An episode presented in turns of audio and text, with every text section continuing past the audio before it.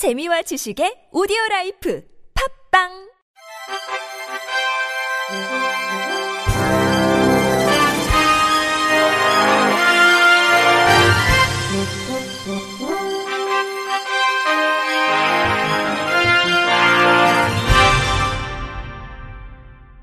청취자 여러분 안녕하십니까? 12월 20일 월요일 KBRC 뉴스입니다.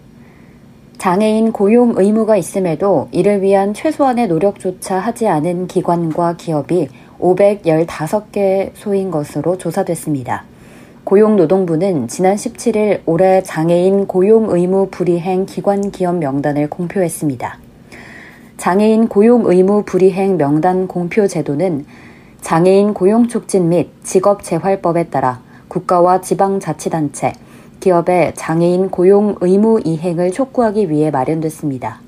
명단 공표 대상을 보면 지자체 중에서는 울릉군과 증평군 등 두 개소가 국가기관 중 유일하게 명단 공표 대상에 포함됐습니다.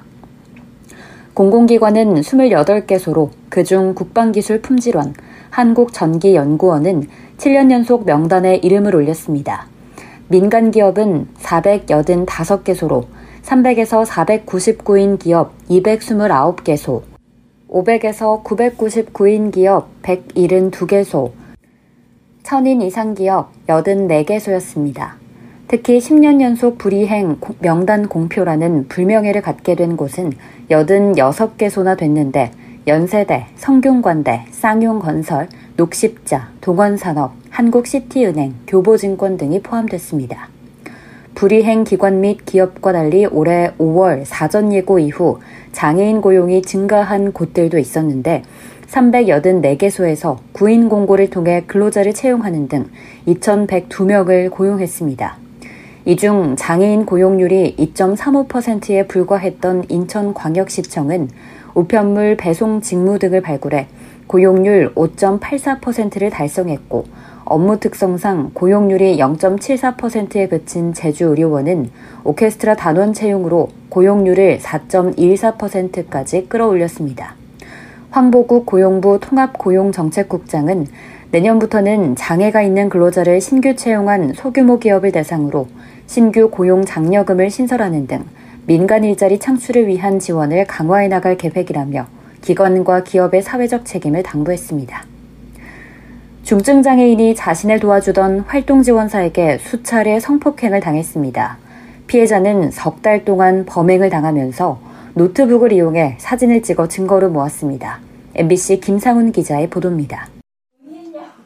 뇌병변과 뇌성마비를 앓고 있는 김진훈 씨는 지난해 11월 50대 남성 활동 지원사를 새로 구했습니다. 의사소통이 어렵고 누워서 생활할 수밖에 없는 김 씨는 식사와 목욕, 대소변 처리까지 하루 종일 지원사의 도움을 받았습니다. 그런데 지난 2월부터 지원사가 김 씨를 성추행하기 시작했습니다. 유사 성행위를 하려다 김 씨가 저항하면 뺨을 때리거나 몸을 발로 차고 엉덩이로 깔고 앉는 등 폭행까지 했습니다. 성폭력은 석 달 동안 이어졌습니다. 김 씨는 증거를 모으기 위해 노트북 카메라의 타이머 기능을 이용해 사진 수백 장을 찍었습니다. 피해자 여동생. 잘 안 보이게 나오는 것도 있고 그러니까 이렇다 보니까 그러니까 속된 말로 건진 거는 여섯 장 정도밖에 안 돼요. 그리고는 과거에 10년 넘게 자신을 보조해준 활동 지원사에게 도움을 요청했습니다. 활동 지원사. 카톡 문구에 살려주세요라고 이렇게 써 있더라고요. 저한테 사진을 한 장 보내왔더라고요. 이렇게 발로다가 있는 거를요. 결국 가해자는 경찰 수사 단계에서 구속돼 현재 장애인 강제추행과 장애인복지법 위반 등 혐의로 1심 재판을 받고 있습니다. 하지만 가해자가 범죄 사실의 상당 부분을 부인하고 있는 데다 사진 몇 장으로 모든 범죄 사실을 입증하기는 어려운 상황입니다. 정신과 약을 복용하고 있는 피해자는 이제는 직접 증인신문까지 나설 준비를 하고 있습니다. MBC 뉴스 김상훈입니다. 도종환 더불어민주당 의원이 장애인 체육진흥과 장애인의 체육활동 활성화를 목적으로 한 장애인 체육지원법을 대표 발의했습니다. 16일 장애인 체육계와 문화체육관광부 등 각계의 의견을 종합해 도의원이 발의한 장애인 체육지원법에는 장애인의 체육활동 참여 및 향유에 있어 장애 여부에 관계없이 동등한 권리를 누리고 차별받지 않음을 명시하고 문체부 장관과 지방자치단체의 장이 장애인 체육 진흥 기본 계획을 수립 시행하도록 해 지속적인 정책 추진의 기반을 마련했습니다. 또 국가와 지방자치단체의 장애인 체육시설에 관한 시책 수립과 장애 유형별 맞춤형 체육 프로그램 운영 등 장애인의 체육시설 접근성 제고 방안을 규정했고 장애인 체육선수와 체육 지도자 등의 고용 촉진을 위한 지원 대책도 마련했습니다. 최근 장애인 체육, 생활체육 참여율은 2017년 20.1%에서 2020년 24.2%로 점차 높아지고 있지만 현재 장애인 체육에 관한 내용은 국민체육진흥법 등의 일부 선언적 조항으로 규정돼 있어 증가하는 장애인 체육활동 수요를 뒷받침할 인프라 구축 및 지원에 관한 구체화된 법률적 근거가 부재한 실정입니다. 도종환 의원은 장애인의 특수성을 반영한 장애인 체육 지원법을 통해 장애인 체육에 대한 국가의 지속적인 관심과 지원이 이루어지길 바란다며 장애인 체육을 통해 장애인과 비장애인의 벽을 허물고 평등 사회로 나아갈 수 있도록 앞으로도 최선을 다하겠다는 의지를 전했습니다. 하트하트 재단과 LG 유플러스는 시각장애 아동의 교육 환경 조성을 위해 유플러스 희망도서관 6호를 대전 맹학교에 구축했다고 밝혔습니다. 하트하트 재단은 2014년부터 시각장애 아동 지원 사업의 일환으로 시각장애 학교 도서관 구축, 도서관리 시스템 구축, ICT 보조 공학기기 지원, 특별한 도서를 제작해 전국 시각장애 학교, 국공립 도서관 등에 배포했습니다. 하트하트 재단과 LG 유플러스는 2017년부터 즐거운 나눔 경매와 바자회 기금으로 전국 맹학교에 ICT 보조 공학기기를 기증하고 있으며 이번에 2021년 6호 도서관을 구축하게 됐습니다. 6호로 지정된 유플러스 희망 도서관에는 일반 글자를 확대해서 읽을 수 있는 독서 확대기, 전자 문서 및 텍스트를 음성으로 변환해 읽을 수 있는 광학 문자 판독기와 같은 ICT 보조공학기기가 기증됐습니다. 하트하트 재단 관계자는 앞으로도 시각장애 아동의 교육 환경 개선과 인프라 구축을 통해 소외 없이 평등하게 교육을 제공받을 수 있는 환경을 조성해 나갈 것이며 이번 ICT 보조공학기기 지원을 통해서 시각장애 아동들이 책을 통해 더 넓은 세상을 경험하고 꿈을 키워나갈 수 있기를 기대한다고 말했습니다. 부산시가 발달장애인의 문화예술 일자리 마련에 나섰습니다. 부산시는 민관 협력을 통해 장애예술인을 위한 민간기업 양질의 일자리를 창출하기 위해 오늘 오전 시청 12층 국제회의장에서 장애예술인 일자리 창출을 위한 업무 협약을 개최했습니다.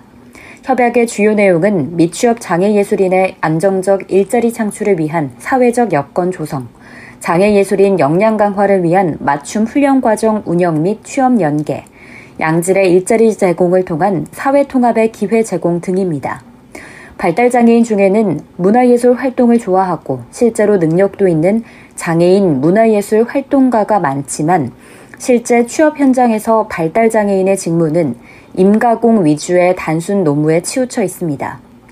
장애인 문화예술 활동가들은 대부분 동아리 활동을 하거나 한시적 노무를 제공하는 프리랜서로 활동하는 등 소득이 불안정해 취업 연계를 통한 안정적인 소득 지원이 필요한 실정입니다.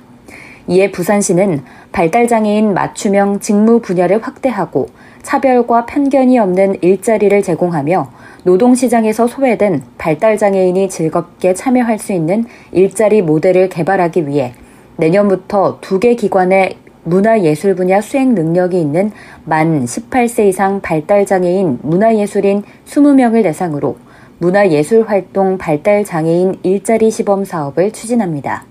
이번 사업은 취업에 대한 욕구와 수행 능력을 갖춘 만 18세 이상 등록장애인을 시설 및 환경 여건을 갖춘 기관에 배치하고 문화예술활동 관련 교육, 훈련, 공연 및 전시작품 활동을 근무로 인정해 급여를 지급하는 사업입니다.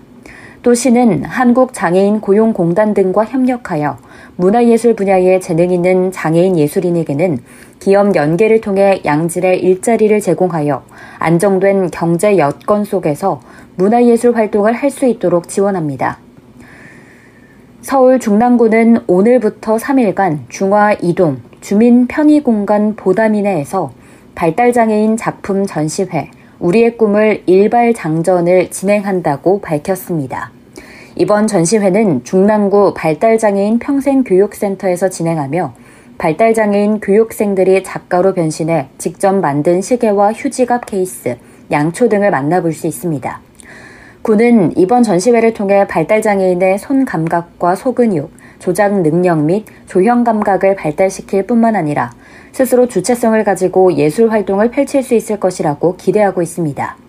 류경기 중랑구청장은 발달 장애인이 꿈과 희망을 여러 분야로 마음껏 펼칠 수 있는 환경을 만들기 위해 최선을 다하겠다고 말했습니다. 끝으로 날씨입니다. 화요일인 내일은 미세먼지가 나쁨 수준을 보이겠습니다. 이상으로 12월 20일 월요일 KBRC 뉴스를 마칩니다. 지금까지 제작의 권순철, 진행의 김예은이었습니다. 고맙습니다. KBRC.